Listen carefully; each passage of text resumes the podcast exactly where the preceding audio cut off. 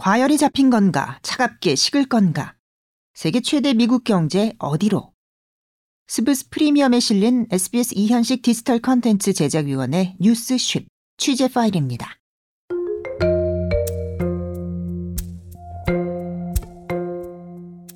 우리나라는 10월 말부터 크리스마스가 소비를 끌어올리느라 고생하는데 미국은 월말마다 소비 축제가 있습니다. 10월 말엔 헬로윈, 11월 말엔 추수감사절이 있고 크리스마스 쇼핑은 12월부터죠. 그만큼 연말에 돈 쓸 일이 다양하고 많습니다. 올해 미국 소비자들은 물가가 높아 살기 힘들다라고 앓는 소리를 하면서도 슈퍼 히어로라는 말을 들을 만큼 괴력을 발휘하며 경제를 견인해 왔습니다. 소비 관련 뉴스를 전할 때마다 돈이 어디서들 나서 그렇게 쓰는지 모르겠다라는 말을 앵커와 기자들이 입에 달고 살았습니다. 미국의 지난 3분기 GDP 성장률은 무려 5%가 넘었습니다. 4.9%인 중국보다 높았습니다. 올해 초만 해도 고금리가 계속되면 침체가 올 거라는 경고가 끊이지 않았는데 지금은 소프트 랜딩의 실현을 말하고 있습니다. 그런데 뜨겁게 달아오르던 미국 경제가 조금씩 식기 시작했습니다. 식고 있다는 방향성에 대해서는 대부분의 전문가들이 동의합니다. 과열이 식는 정도에 그칠지 이제부터 하방 탄력이부터 차갑게 냉각될 것인지가 문제입니다. 미국 경제가 감기에 걸리면 우리 경제는 독감에 걸린다는 말이 있죠. 가뜩이나 우리 경기가 좋지 않은데 미국 경제가 침체에 빠지면 금리를 내린다고 해도 달갑지 않은 일입니다. 한때 9%에 육박했던 미국 소비자 물가 지수는 이제 3.5% 선까지 내려왔습니다. 이번 블랙 프라이데이 기간에 미국 소비자들의 지출은 인플레이션을 감안하면 지난해에 비해 0.7%쯤 줄어든 거라는 관측도 나왔습니다.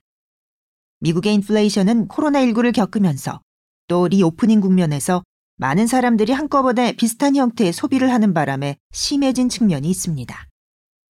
공급이 제한돼 있을 때 갑자기 수요가 몰리면 가격이 오르는 경제학적 이치가 작동한 것입니다.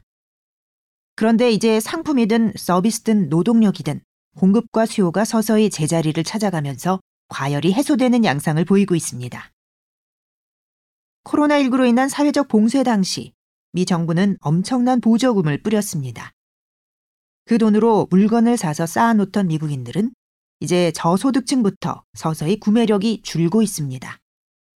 그와 관련된 지표 하나로 신용카드 연체율이 올 들어 조금씩 오르고 있습니다. 지난해 말 2.08%까지 떨어졌던 미국의 신용카드 연체율은 분기마다 조금씩 올라서 현재 3%에 거의 근접했습니다. 가처분 소득 증가율, 가처분 소득 가운데 저축의 비율도 조금씩 줄고 있습니다.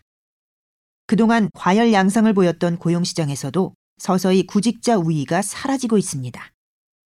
코로나19와 리오프닝 과정에서 미국은 구직자 한 명당 비어있는 일자리가 두 개를 넘는 상황이 상당 기간 계속됐습니다.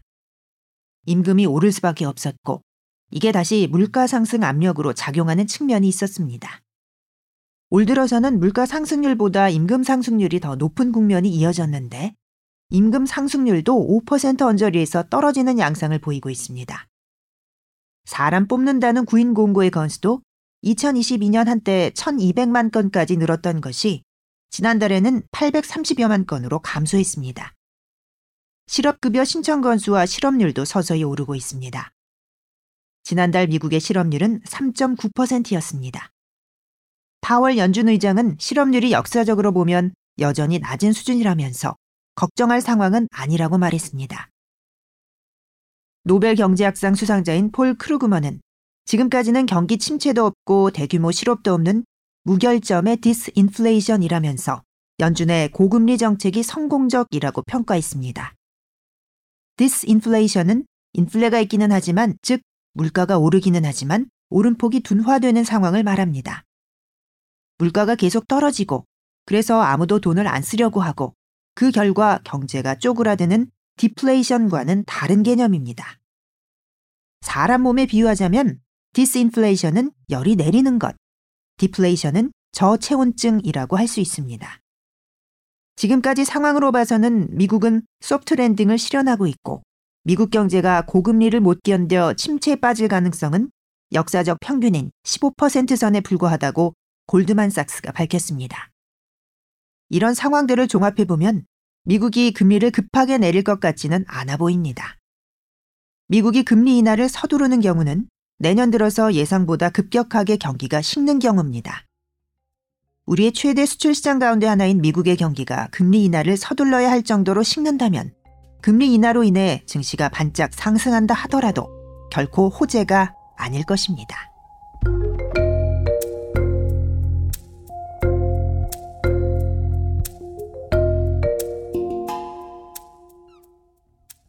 여기까지 SBS 이현식 디지털 컨텐츠 제작위원회 뉴스쉽 취재 파일. 저는 아나운서 이현경이었습니다.